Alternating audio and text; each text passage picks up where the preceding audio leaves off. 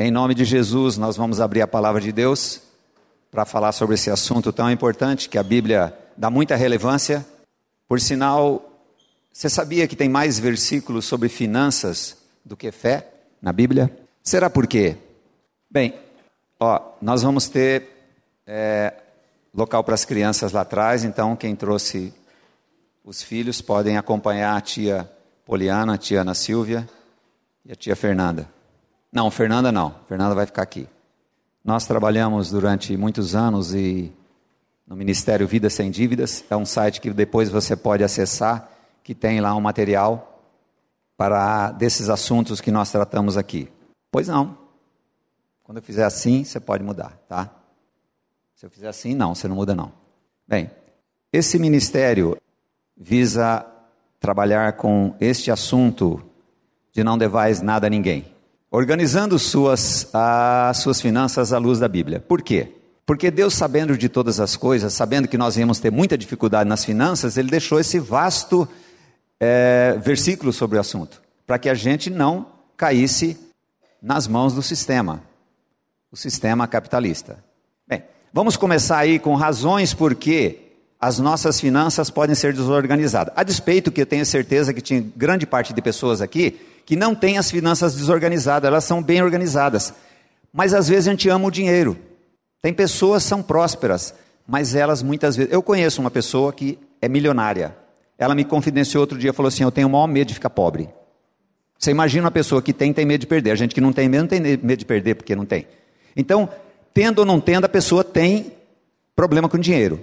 Bem, alguns aspectos aí por que as nossas finanças são desequilibradas. Você vai fazer a sua pergunta e passar, eles vão recolher, você levanta a mão, aquela moça simpática ali, mais uns rapazes feios aí, e depois vão trazer aqui, vai ter uma moderadora que vai ver, selecionar as perguntas aqui. Bem, a primeira questão, você gasta por desejo e não por necessidade. Uma coisa interessante, você vai ouvir muita coisa que você já sabe, mas em nome de Jesus nós estamos crendo que você vai começar a praticar aquilo que você sabe. A gente contrata um artesão lá na empresa e fala assim, sabe costurar, já sei, sabe cortar, já sei. Então fala, hoje aqui você vai aprender a costurar, você vai aprender, porque ele acha que sabe. E nós achamos que sabemos cuidar de finanças.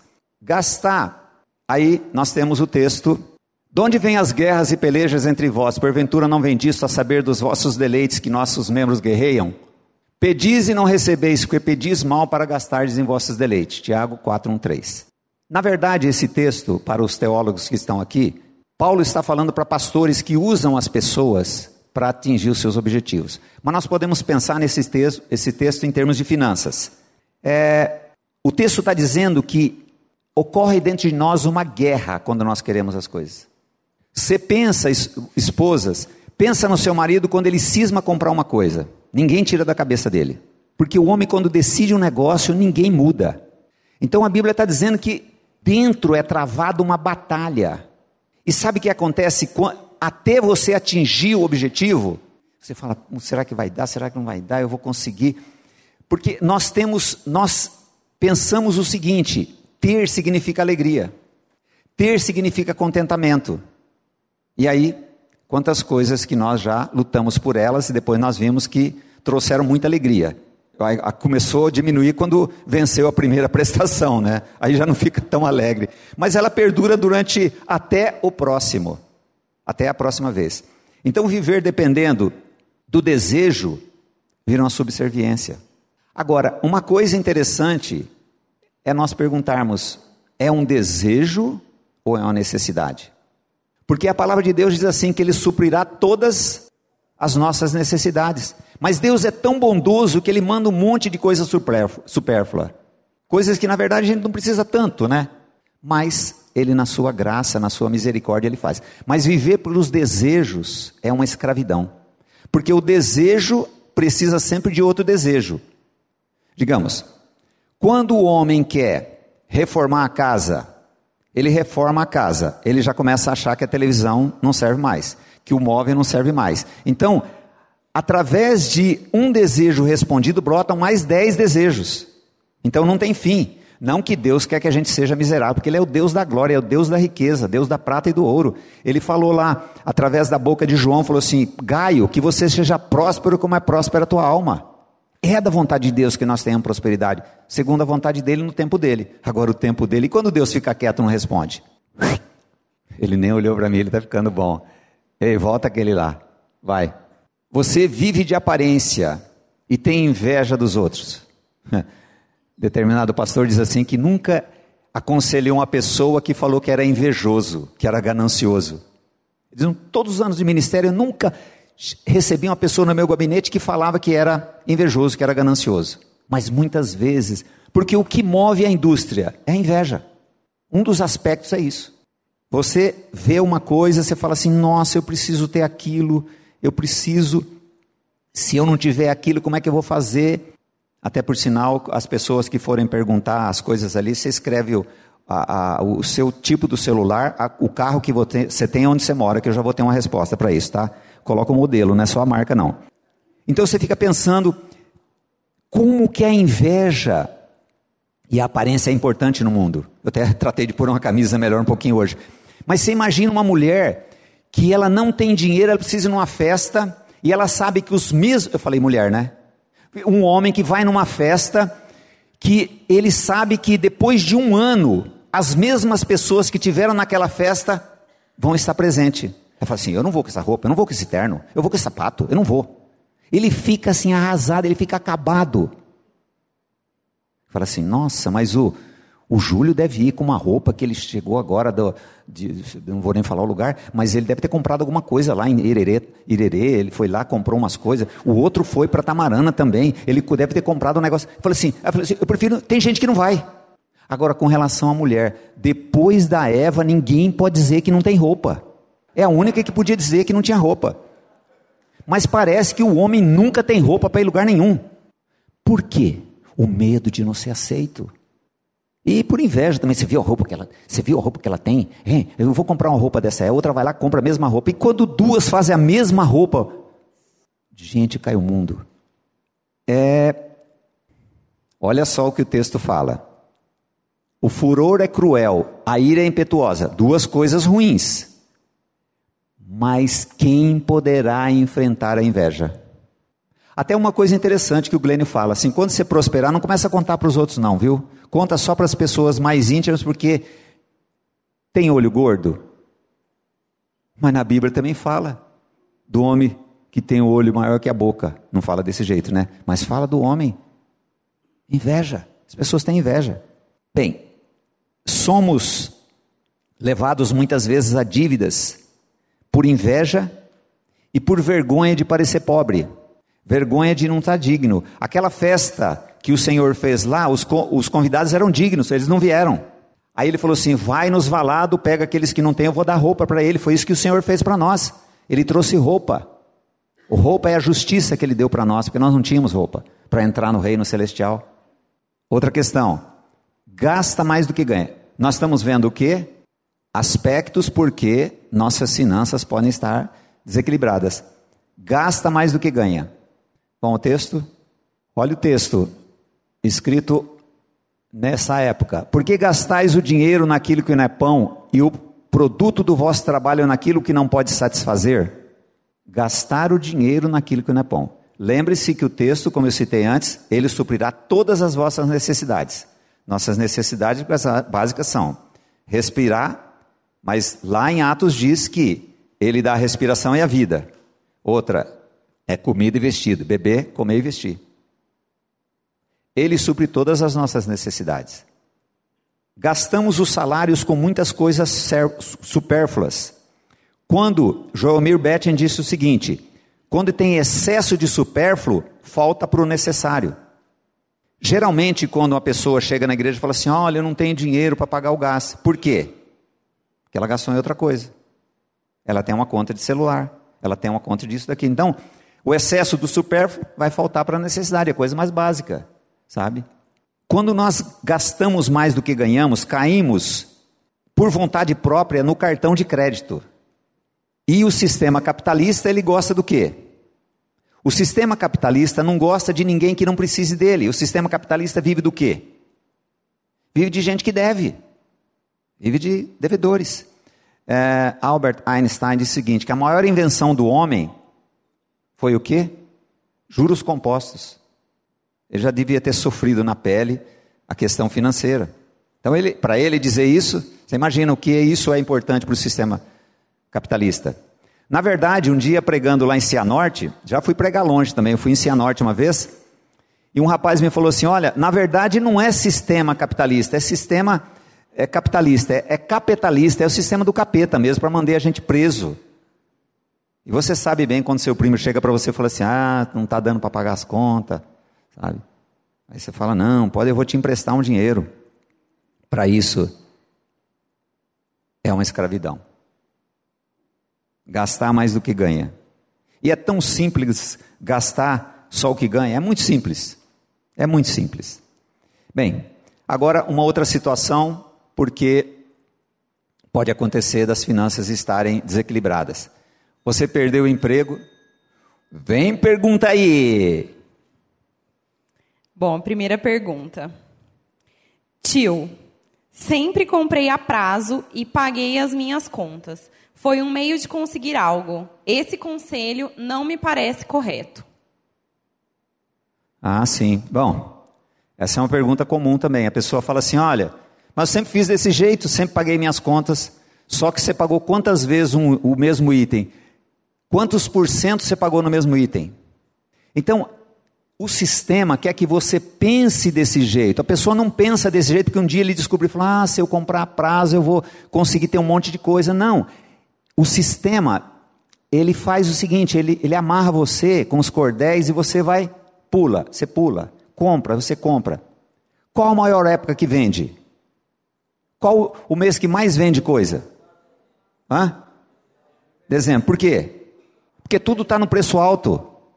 Aí você compra na alta, só que aí festa e vai e tudo, aí janeiro o que acontece? IPVA, IPTU, e vai à escola, e compra livro, e não sei o quê, e tal, e a mulher tem um casamento, tem um aniversário, quem tem filho pequeno tem 5 aniversários por mês, então, é tudo em janeiro. Quem é mais velho como o Júlio ali, sabe que antigamente IPVA era depois, agora não, paga lá no começo, pega na boca do caixa. Então, o sistema, aonde é o crediário? Aqui é a entrada da loja, onde é o crediário se fosse uma loja aqui? É lá no fundo, você sabia de tudo isso já. Então o sistema, ele faz com que você pense conforme ele quer. Então essa questão, eu sempre fiz assim, só que a palavra de Deus fala uma coisa diferente. Agora, entre um Deus que criou todas as coisas e meu aprendizado no sistema, o Senhor está com a razão, ele é a verdade. Agora é duro de engolir, sabe? Você gastar só o que você ganha. Então uma pessoa... Tem pessoas, eu já acompanhei pessoas que deviam 40, 50, 400 mil, o recorde foi 500 mil reais, o cara conseguiu, esse dos 400 mil, o nome dele é Mefibosete. Eu pôr nomes bíblicos bonitos porque para a pessoa não ser exposta, porque ele pode estar assistindo lá onde ele mora. Ele me descobriu pelo Skype, um dia eu falei para ele assim, Mefibosete, como você conseguiu fazer uma dívida dessa? Falou assim, eu não sei, rapaz, de repente eu estava vendo 100, 200, eu acostumei, devendo 400. Deus fez um milagre tão grande na vida daquele cara. Misericórdia, sabe? O que ele teve que fugir da cidade dele, uma cidade longe daqui, deixou a mulher, deixou tudo e foi morar num hotelzinho, numa cidade pequena. Os caras queriam matá-lo. Olha a situação que a pessoa se encontra. Mas ele sempre comprou a prazo e sempre viveu daquele jeito, até o momento que... A maioria das pessoas que está quebrada, ela acha que não está quebrada. Porque ela pensa uma coisa. No sábado que vem, se Deus quiser, eu vou tratar sobre mentiras que eu gosto de ouvir. Uma delas é assim, mês que vem vai melhorar. Não, mas mês que vem vai melhorar. E aqui, o cristão, ele tem um problema a mais que o outro. O problema a mais que o cristão tem, ele fala assim, o Senhor proverá. Tudo posso naquele que me fortalece. E lasca-lhe o carnê. Em nome de Jesus, vou fazer isso.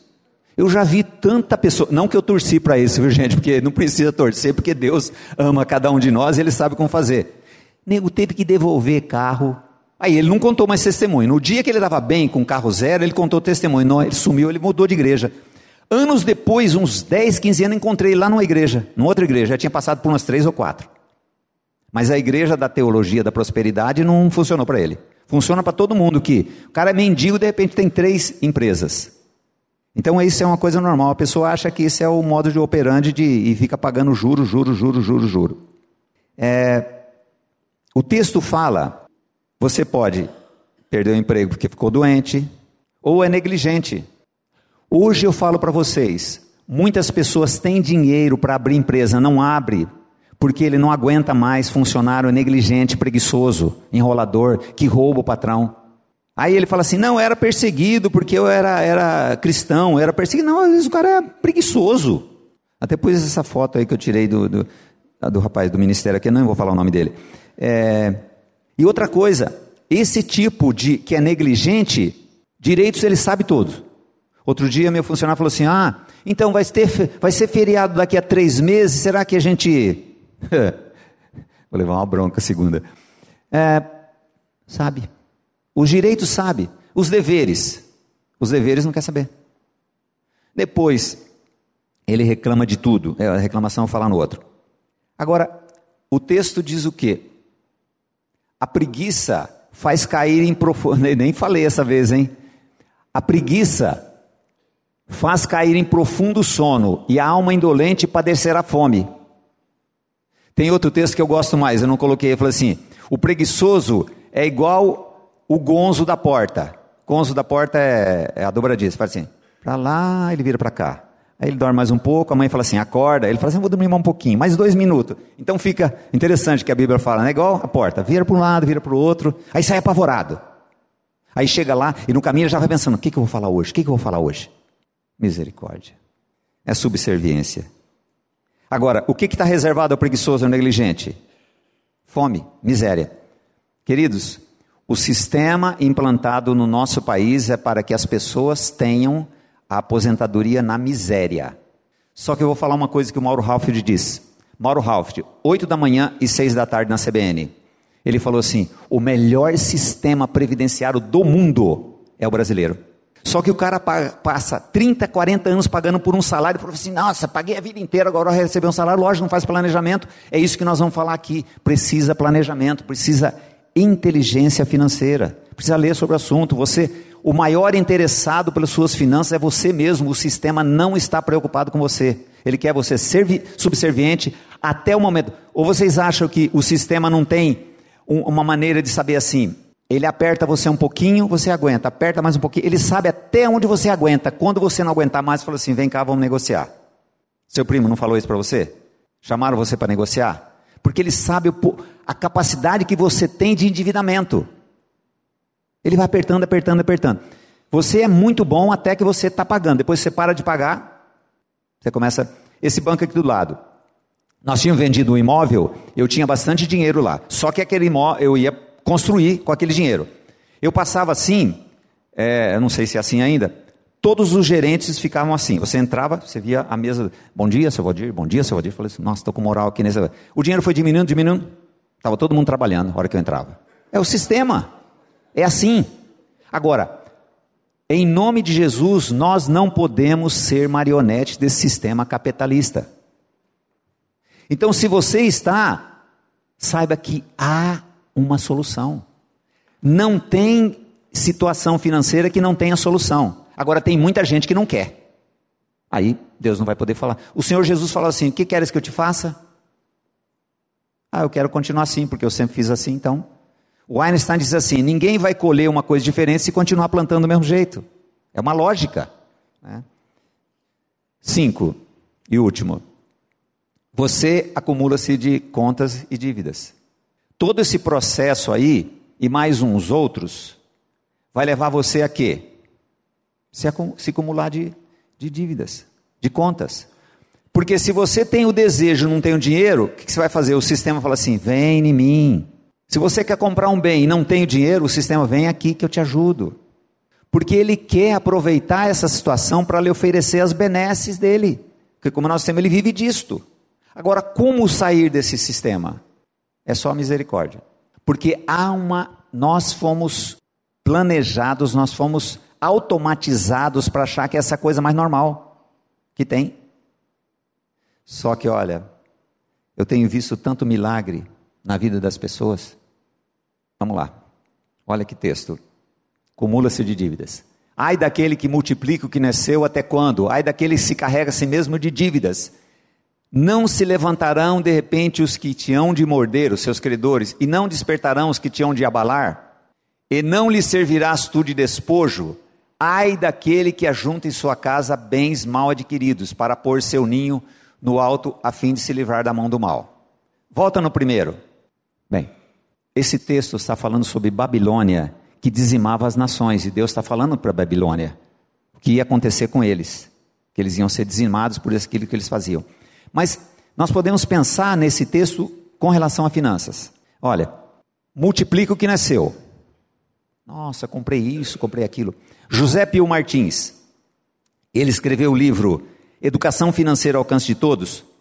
Ele conta o seguinte: o médico chegou para ele e falou assim: ô, doutor Pio, ele é cidadão do Paraná hoje, ele está trabalhando no Positivo, ele foi secretário do Wilson Moreira.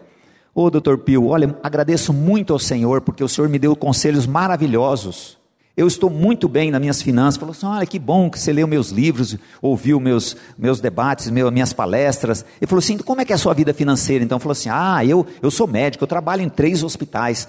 Por sinal, ser autônomo é melhor, é a pior coisa que tem, porque vários autônomos não pagam, não tem previdência, não paga, vive o agora.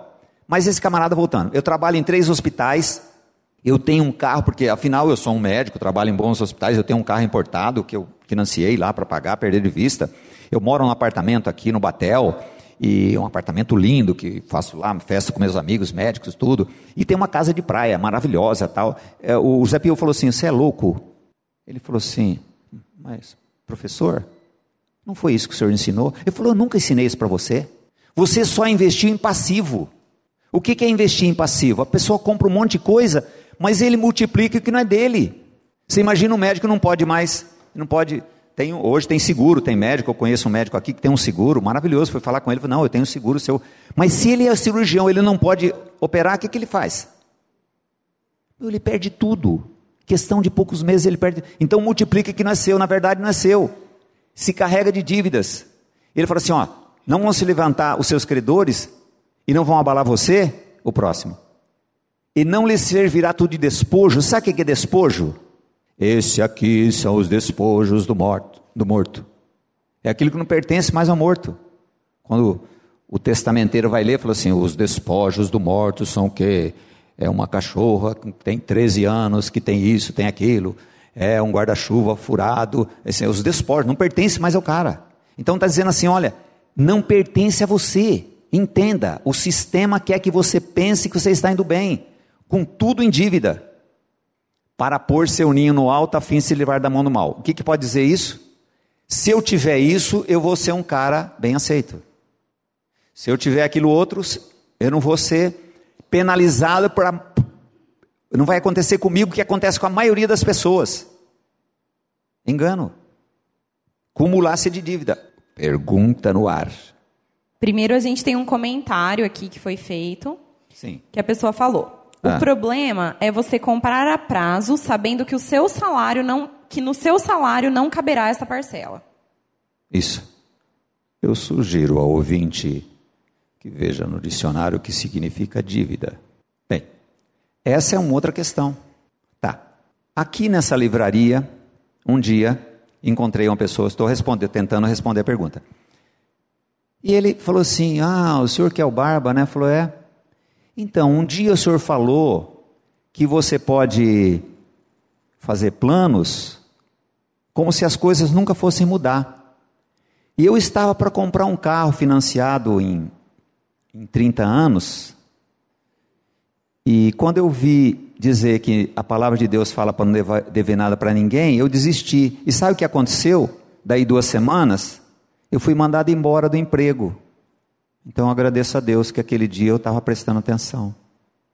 O que eu quero dizer com isso? Quando você faz uma coisa como essa, você acha que as coisas nunca mais vão mudar. São 14 milhões ou já chegou a 15 milhões de pessoas desempregadas no Brasil?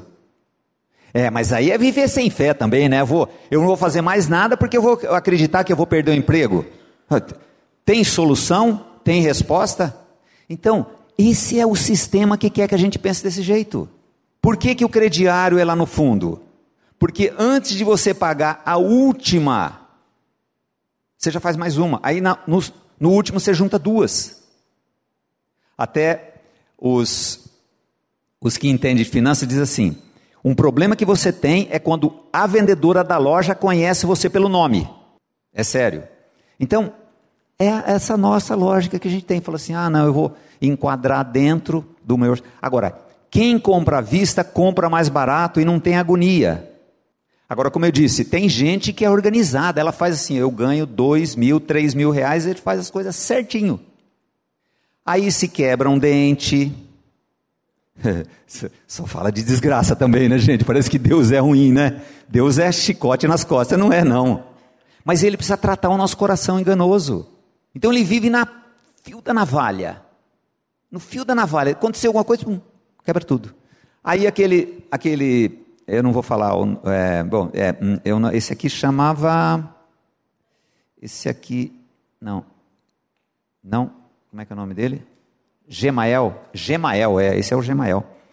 Ele veio comprar um carro e falou comigo, eu queria comprar um carro. Eu falei, quanto você tem? Ele falou, 5 mil. Eu falei, compra um carro de 3.500 e guarda 1.500, você vai ter que pagar transferência, que é mais 400 reais, e se o carro quebrar, você tem. Aí ele ouviu e fez isso. Ele foi lá e comprou um carro de 10 mil reais, que o vendedor era mais esperto que ele, porque é o seguinte, o vendedor é mais esperto que o comprador, muitas vezes, lógico, não vocês são bem instruídos, mas geralmente a pessoa não está preparada para comprar, mas o vendedor é preparado, ele faz curso, a gente não tem curso de compra, apesar que eu posso fazer um curso de compra, você vai me vender alguma coisa depois, outro dia. Então, ele foi lá e comprou um carro de 10 mil reais, aí tá bom, passou o tempo, trouxe o carro, mostrou para todo mundo, mas não contou o que estava acontecendo. Lá depois assim, não vou falar 15 dias, porque acho que não foi uns 16 dias depois, quebrou o carro, gastou 600 reais. A prestação era 300. O que ele fez? Você acha que ele consertou o carro ou pagou a prestação? Ele consertou o carro, porque ele tinha que ir com o carro na igreja, normal, você não vai, né? Pô, pegar o ônibus, o que é isso? Não existe esse negócio aí e tal. Aí, eu estou vendo que ele está triste, e ele é alegre, sabe?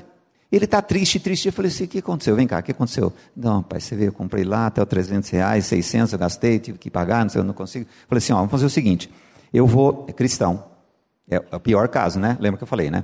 Aí eu falei assim, então vamos fazer o seguinte, você vai fazer 11 horas extras para pagar, isso aí, você paga o 300, não, o senhor proverá, tá bom? O que aconteceu?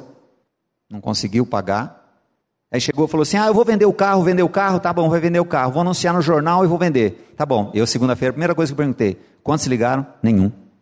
Deus é ruim? Aí falei para ele assim, por que você não comprou um carro de 3.500 reais? Sabe a resposta que ele deu? A mesma que eu e você fazemos com Deus. E por que Deus não me impediu de comprar? Eu falei assim, ele mandou um jumento falar com você não escutou? Então, queridos, eu vou falar para vocês, a situação de vocês, depois que vocês saírem daqui, é pior do que quando entraram. Desculpa. É sério demais saber as coisas, viu? Você podia ter ficado em casa, viu? Nós não queremos entregar nossas finanças na mão de Deus, é simples assim. E ele fala, vinde a mim, os que estáis cansados e sobrecarregados. Bem, mas eu só tenho 1h30 só. Vai. Não para de fazer? Essa é interessante. Sim. Poupei determinado valor. É melhor quitar um financiamento ou investir para ter uma fonte de renda extra? Essa pergunta é muito boa. É outra coisa que o sistema quer. Eu vou responder com uma experiência. Matusalém chegou para mim e falou assim, o que eu faço? Eu devo no cartão de crédito e tenho 5 mil na poupança. Por quê? Porque você guardar dinheiro dá segurança para você. Sabe do cara que toda sexta-feira ele pedia 10 mil dólares para o pastor, para o cara rico da igreja, e pregava com os 10 mil dólares no bolso? E todo domingo à noite ele devolvia o dinheiro? Porque dava segurança. Um dia o empresário falou assim, mas me diga uma coisa, eu anotei, eu relacionei as notas e vejo que você me devolve as mesmas notas, por que isso? Falou assim, não, porque dinheiro dá segurança. História verídica essa. Bem, voltando lá. Eu falei para ele assim, olha, o que você está fazendo, o sistema ama você. Quanto está o juro do cartão de crédito? Quantos por cento? 400%. E ele está ganhando quanto na poupança o ano? Quanto? Você entende como o sistema gosta? Você tem que pagar seu financiamento, a resposta é essa. Porque você não está ganhando nada, você está perdendo muito. Mas é aquela propaganda, falando assim, não, você tem que poupar, você tem que poupar. Eu falei para o Bola o seguinte, quando os ingleses vieram para a América, instruídos pela escola de Calvino, eles tinham duas coisas que eram importantes para ele, por isso que os Estados Unidos virou o que virou. Trabalhar e poupar. Trabalhar e poupar. E a América virou, Estados Unidos virou o que virou, porque são princípios bíblicos que eles trouxeram lá com Calvino. Então, mas essa segurança, ela cai por terra, porque a gente não está acostumado a fazer conta, que é o que nós vamos tratar também aqui. Então, não funciona desse jeito, sabe? Agora, continuando a pergunta, muito boa essa pergunta. É necessário que você faça investimento, mas primeiro você tem que equilibrar suas finanças, você tem que parar de pagar juros. Não adianta você querer poupar sem você equilibrar as finanças, não dá. Não tem poupança que dá qualquer dívida que você tem. Você imagina 400%?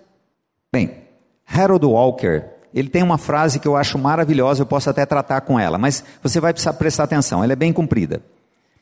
A dívida escraviza... porque representa o gasto presente, eu compro agora, do trabalho futuro. Contraímos dívidas porque gastamos hoje algo que ainda nem ganhamos. Algo que ainda nem ganhamos. Até a dívida ser paga, todo o nosso trabalho e rendimentos não pertencem a nós, mas aos credores. Entenderam? Ou, ele falou todo, mas você pode pensar o seguinte, se você entrar num financiamento que ele pega 50% do seu salário, significa que você fez um financiamento, um empréstimo, de 10 anos, durante 10 anos, 50% do seu salário não é mais seu. Para você usufruir agora, você já escravizou 50% do seu salário. É a lógica que o sistema não quer explicar para nós. Ele quer que a gente se mantenha, porque o texto diz assim, errais não conhecendo as escrituras e o poder de Deus. E só o poder de Deus para fazer entrar na nossa mente que Deus é um Deus de amor e de prosperidade. Um problema sério é de filhos que têm pais desorganizados. Pessoas que passaram muita necessidade quando criança têm muita dificuldade com dinheiro. Se eles se tornarem ricos, eles vão ser uns déspotas, sabe? Vão ser sanguinários. Nós temos, olha, o dinheiro, por isso que o Senhor Jesus falou que existe um Deus chamado Mamon, e deuses querem ser servidos, e nós sem saber, nós servimos ao dinheiro. Eu tenho uma filha, de vez em quando ela fala umas coisas interessantes, ela fala assim, entrou Mamon, azara tudo. Entrou Mamon, a coisa fede. Bem, vamos lá. Eu esqueço, tem que fazer assim. Depois desse breve diagnóstico, vão ver algumas coisas, algumas ações práticas para isso. Eu vou ter que correr aqui. Bem, primeiro, sem diagnóstico, não tem entrega. Se você não souber que você está doente, o médico fala, você está doente, você tem que curar. Você tem que, eu vou fazer um tratamento em você. Então, o diagnóstico é aquele e muitas outras coisas. O André gostou do diagnóstico. Pedir convicção a Deus, que não é hábil para cuidar das finanças. Pedir a Deus arrependimento por estar sempre reclamando do seu salário, da esposa, do patrão e do país. Agradecer a Deus por estar sendo tratado por Ele. E pedir um espírito de contentamento. Se você quiser esse PowerPoint, depois eu mando para você pelo WhatsApp. Depois você anota o meu WhatsApp. Tá? Bem, pedir convicção a Deus. Falou, Senhor, na verdade eu não sei. Eu não sei cuidar do dinheiro. Eu sempre estou reclamando, eu acho que ganho pouco. Entre as mentiras que a pessoa gosta de ouvir, é que se eu ganhasse mais, eu resolvi o problema. É um engano tremendo. Eu fui num pregar para pastores, né, e falei assim, olha, me diga uma coisa, se você ganhar 10% a mais no mês que vem, você acerta suas finanças? Ninguém levantou a mão. Se você ganhar 50%, ninguém levantou a mão. Vamos falar assim, ó, a última oportunidade, se você ganhar 100%, receber 100% que você ganha, aí começaram a levantar as mãos assim, eu falei assim, então todos enganados, não resolve, porque se não tiver inteligência financeira, não saber fazer contas, vai piorar a situação. Ah, vai viver até melhor, mas vai, o buraco cresce muito mais rápido. Precisamos pedir ao Senhor. O início de tudo é estar convencido que não consegue ter equilíbrio, precisa de arrependimento e começar a agradecer. Esse rapaz, Mefibosete, olhei bem no olho dele assim e falei assim: como Deus te ama, Mefibosete. Ele com o olho falou para mim assim: pô, que história é essa que Deus me ama? Eu estou quebrado, eu devo 400 mil reais. Sabe por que Ele ama você? Porque Ele quer tratar seu coração que é enganoso. Você é alvo do amor de Deus. Às vezes, quando você tem muita fé e você fala, o Senhor proverá com a voz mais forte, Deus manda o dinheiro, mas é para você se enterrar mais ainda. É um Deus sádico? Não. Ele sabe que você não chegou ainda lá, você tem que ir mais fundo ainda. Por isso que o texto fala em Salmo, concedeu-lhes o que desejava o seu coração e fez definhar sua alma. Então, Senhor, tem misericórdia de mim? Eu não sei. Quando eu penso que eu aprendi, eu faço mais uma coisa errada. Essa é a nossa parte. Agora o Deus da misericórdia fala assim: não, querido, vem cá, eu vou cuidar de você. Você não precisa ser escravo do sistema. Vai. Estão chegando várias perguntas e uma delas é a seguinte. Manda uma boa, tá? O que devemos fazer para comprar uma casa se não conseguimos juntar dinheiro pagando aluguel? Se Deus quiser, no próximo, nós vamos trazer um slide sobre esse assunto. Você vai ficar decepcionado, com certeza. Uma vez, Lucas me procurou e eu contei para ele como é que ele tinha que fazer para comprar. Ele fez essa mesma pergunta. Como é que ele tinha que fazer para comprar uma casa? Ele tinha 18 anos naquela época. Eu falei assim, não, é fácil. Primeiro você junta dinheiro e compra um terreno. Depois você junta dinheiro e compra tijolo. Depois você junta dinheiro e compra areia. Depois você junta dinheiro e você compra o cal. Depois você junta dinheiro e você compra isso. E quando você tiver tudo, você junta dinheiro para começar a fazer os muros. Depois você junta dinheiro para fazer uma edícula. Depois você junta dinheiro para construir uma casa na frente. Eu olhei para a cara dele assim. A cara dele me dizia assim, pô, eu vou ter uns 100 anos. E sabe o que ele fez? Ele foi lá, juntou dinheiro, comprou um terreno, foi lá, juntou dinheiro e comprou uns tijolos lá, depois ele vendeu tudo, foi lá no sistema e comprou, entrou no financiamento. Depois passaram os anos e falou assim, rapaz, que coisa que eu fiz, olha agora o que está acontecendo, isso e aquilo, isso e aquilo. Sabe que na hora do refinanciamento, teve gente que já teve ataque do coração na frente do agente? É o sistema, é o sistema. Como é que você faz? Você faz o que a Bíblia fala, não dever nada para ninguém. Eu vou sugerir que você que fez essa pergunta, compre o livro Casais Inteligentes Enriquecem Juntos, não sei se é casal, colocou o celular que tem aí, não colocou a marca nem nada, mas aí não dá, hein? Vou responder pergunta nenhuma mais. Casais Inteligentes Enriquecem Juntos, o Gustavo Cerbasi, ouve as palestras dele, até ouvi uma lá que ele falando um monte, você pode endividar, não tem problema nenhum, tal, já mudou alguma coisa do tempo que eu conheci ele, fui nas palestras dele, mas ele fala como que você pode amealhar o dinheiro? E na conta que ele fazia é o seguinte, você vai entrar no financiamento de 20 anos, em 10 anos você consegue o mesmo imóvel. É conta, é fazer conta. Agora, precisa o quê? Determinação. Ninguém pode querer uma casa e querer ao mesmo tempo ter carro novo, a não ser que ganhe muito bem. Se ganhar muito bem, vai lá compra à vista. Então, eu tenho certeza que você é igualzinho a mim. Você quer que Deus mude as suas finanças, sendo que você não precisa fazer nada. Você não precisa mudar nenhum procedimento. Não vai dar certo. Não vai. Frankenberg, ele fala sobre seu futuro financeiro, esqueci o primeiro nome. Luiz Frankenberg, ele diz assim, acertar finanças é pior que fazer regime. Aí, já o meu fofinho já falou, vixe. Aí você vai lá e fala assim, não, quero ficar beleza, ficar com um corpinho assim, tipo da Fernanda, tal, magrinha, tal, tipo bailarina, tipo... Aí fala assim, não, então vem cá, você vai ter que fazer isso, parar de comer isso. Não, isso eu não vou parar, porque eu gosto. Não, você vai ter que fazer, não, e exercício, não gosto de fazer exercício. Você fala assim, dá licença, procura outro. Não funciona. Por isso que nós temos que pedir misericórdia, porque a gente muitas vezes não está convencido que a gente não sabe, não pode. Bem, Vai. Não, eu falo vai, tem que fazer sem cabeça. Primeira coisa, você tem que sentar e calcular. Nós vamos para as questões práticas. Sentar e calcular. Pois qual de vós querendo edificar na torre não se assenta primeiro a fazer a conta dos lugares para ver se tem com que acabar? Jesus falou assim, senta e calcula. O sistema quer que você sente e calcule? Não. Quer que você compre no impulso. O vendedor fala assim, nossa, gostei tanto. Vou falar uma coisa de homem. O que eu vou falar de homem? Não sei, peraí. Fazer uma roda de carro. Achei.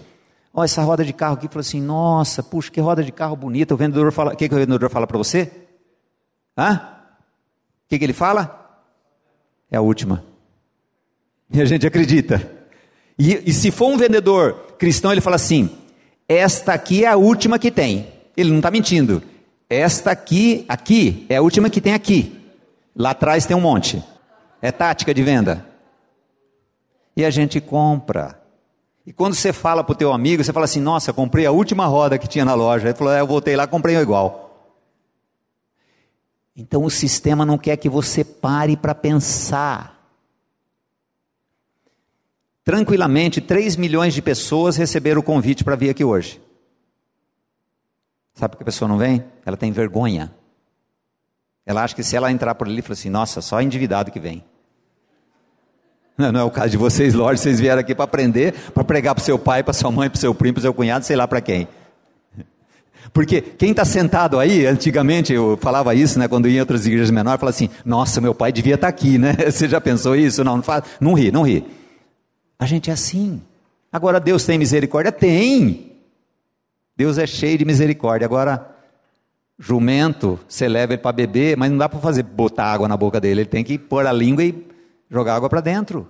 A gente não quer, simplesmente não quer. Agora, você quer, como é que fala, fórmula mágica? Tem gente que compra até hoje creme para emagrecer, só você passar o creme emagrece. Fórmula mágica. Então, por isso que eu falei, nós queremos viver financeiramente segundo a palavra de Deus fala, com prosperidade, mas não queremos fazer nada, que a Bíblia fala. Aqui, Jesus está falando sentar e calcular. Quem vai edificar uma torre? Quem vai contra o outro exército que tem tanto, você vai ter que sentar e calcular. Sentar e calcular se você pode fazer aquilo. Aí a pessoa senta, calcula, fala assim, eu ganho 4 mil reais, fiz as prestações, fiz o negócio, 4 mil reais dá certinho. Ele faz a conta. Ele já se defende, fala, Jesus mandou calcular, fiz calcular. Aí fica na fio da navalha. Está terminando já, viu, querida? I love you. Não, tem uma história aí que eu vou contar mais para frente também. Então, a ilusão nossa é que mais dinheiro vai resolver o problema. Agora, a G16 não devia estar na Bíblia. A G16 diz assim, e o que recebe salário, recebe para pôr num saco furado. Procura a G na sua Bíblia aí. Ah, ninguém sabe onde está esse livro. A G16, não precisa não, já falei ele inteiro, já metade, é a parte B. Olha o que a Bíblia está dizendo, recebe salário para não pôr no saco furado. O que significa? A boca de entrada é 2 mil reais, a boca de saída é 4. Bate a conta no final? Não bate. E o Senhor olha para a gente e fala assim, nossa, eu quero ter uma proposta tão fácil para ele, não precisa viver escravizado. Sentar e calcular vai mostrar que os homens estão afundando as finanças da casa. Por que tem que sentar e calcular? Porque quando você senta e calcula, você começa a falar assim, ó, gás é isso, gasolina é isso aqui, você vai falar, nossa. Porque a pergunta que tem lá na casa do seu vizinho, certamente você já escutou ele falar. A mulher dele fala assim, mas aonde está indo o dinheiro? Aí o marido fala assim, então aonde está indo o dinheiro? E os dois ficam perguntando um para o outro onde está indo o dinheiro. Ué, se não fizer a conta, não vai saber onde está indo o dinheiro. Quando começar a calcular, eu conheci um camarada que falou assim, eu não faço conta, porque se eu fizer conta eu vou ficar maluco. Eu falei, então continue maluco.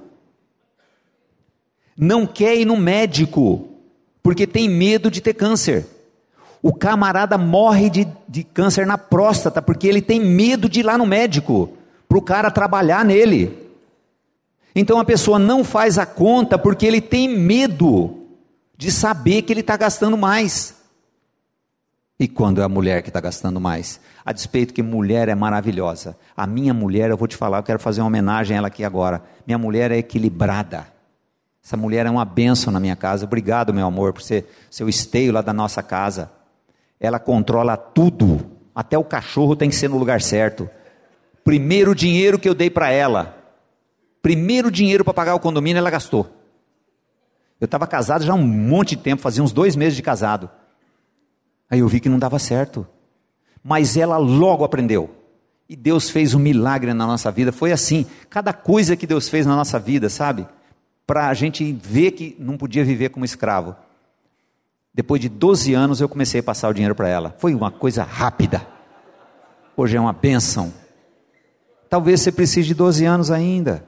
Talvez você pense que você tem que caminhar mais um pouco. É, com esse salário que eu ganho, nunca vou conseguir. Mas, ó, eu vou terminar daqui a pouco, é muita pergunta, eu vou deixar para responder no sábado. Pois não.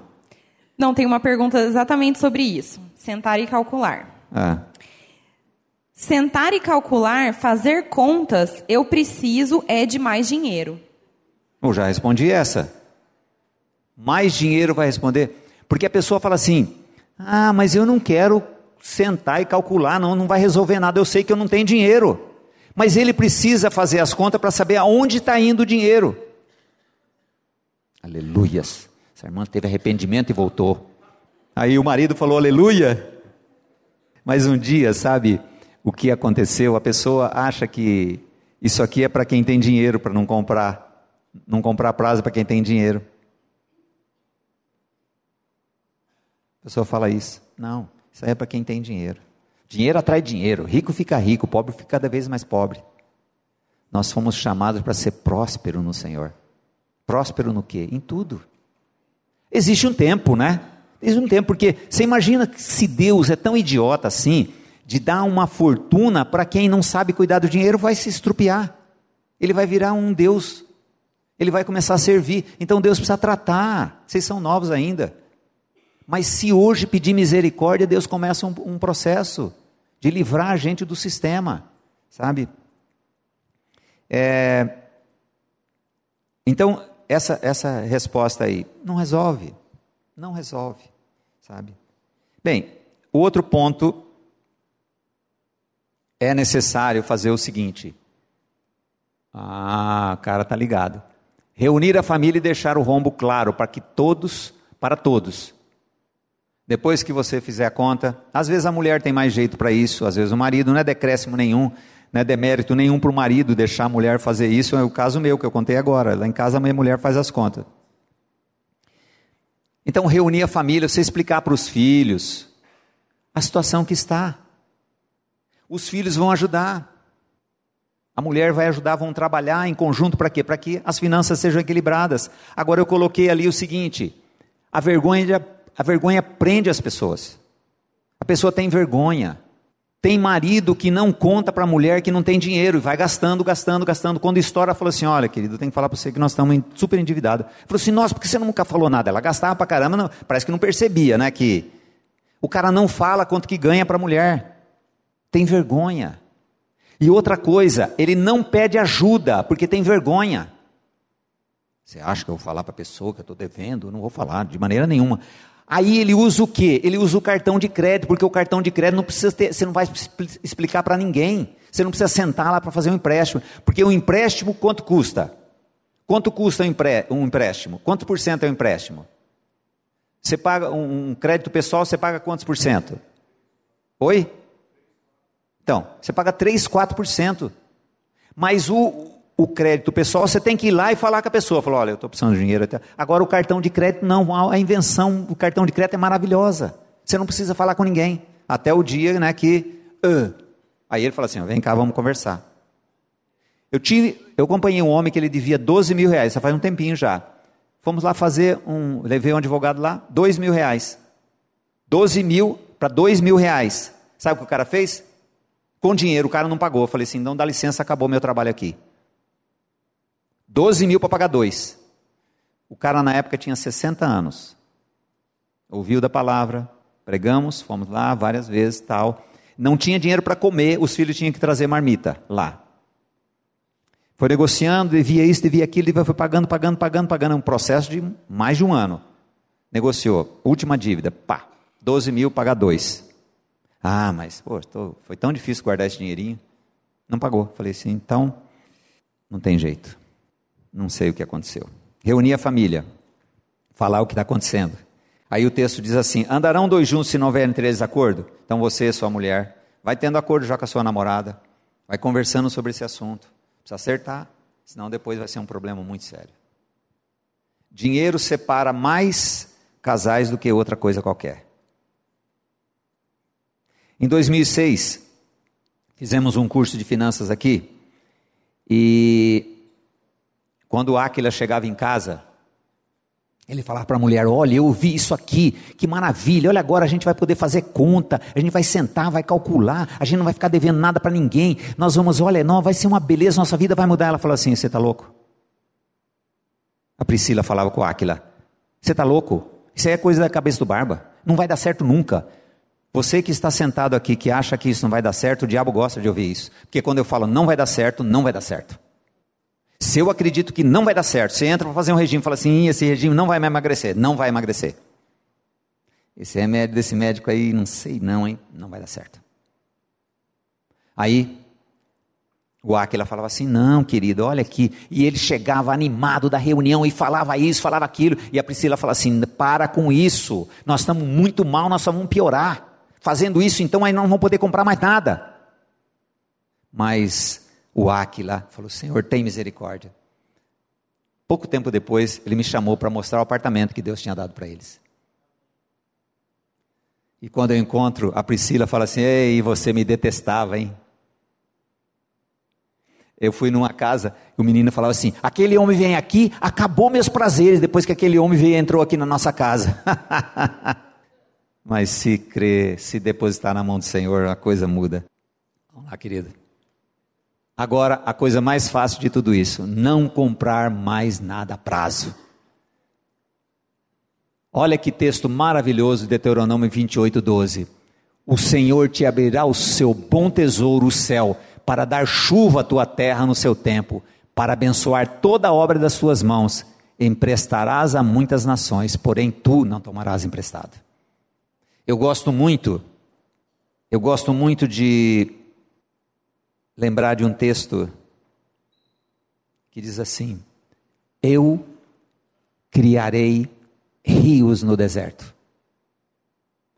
Deus quer abrir canais de bênçãos para nós, é a promessa dele. Até quero contar aqui, Trifosa, em 2011 ela me procurou, pois o marido tinha morrido.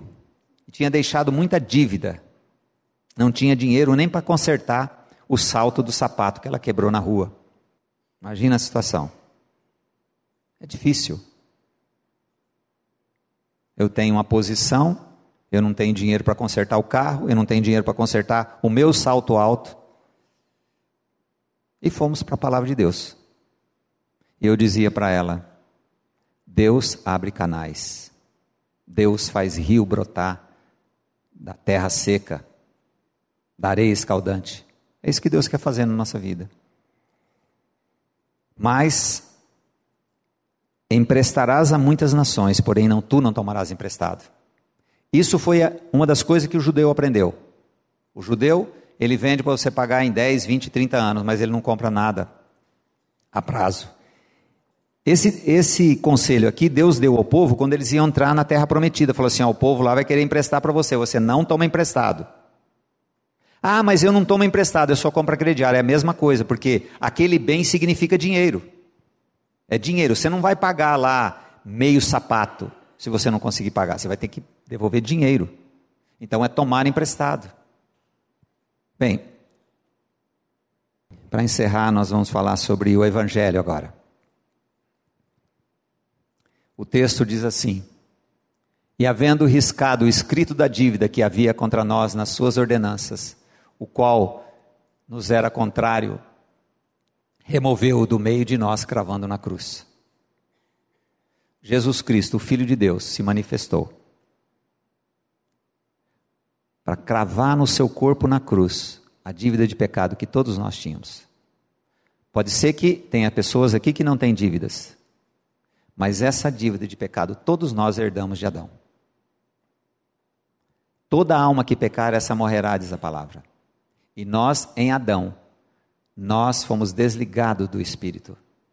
Nós não temos, o homem sem Cristo, ele não tem ligação espiritual com Deus. Ele aprende a religião, ele se torna um religioso, apontando o dedo para todo mundo, mas ele não tem o Espírito. E o texto fala, ele riscou a cédula que era contra nós, a dívida que era contra nós, e cravou na cruz. Então ele levou-nos a morrer juntamente com ele naquela cruz, no seu corpo na cruz, não na cruz, no seu corpo na cruz, para que ao terceiro dia nós ressuscitássemos como novas criaturas. Eu cito esse texto porque é o seguinte, se o Senhor Jesus veio para nos resgatar da dívida que nós temos, nós não precisamos andar endividados. Nós não precisamos nos prender ao sistema e viver endividado. Essa é a obra que Cristo veio fazer, nos dar uma vida nova, onde nós perdemos a vida que nós nascemos, é o pecado original, e ganhamos a vida de Cristo, para viver para a glória dele, e sendo bênção, e não ser escravo de ninguém. É necessário que nós nos rendamos ao Senhor, falando, Senhor, tem misericórdia de mim, dá-me uma nova vida, eu quero crer que eu morri juntamente com teu filho, e ganhei uma vida nova na ressurreição, que eu fui atraído naquela morte, como diz João 12:32, e na sua ressurreição, eu também fui participante para uma vida nova. Aí ele vem ser o Senhor da nossa vida, Senhor das nossas finanças, Senhor dos nossos desejos, porque a Bíblia também diz assim, os que são de Cristo crucificaram a carne com seus desejos. Não precisam viver pelos desejos mais, mas pela vontade de Deus. E a vontade de Deus é tudo aquilo que precisamos.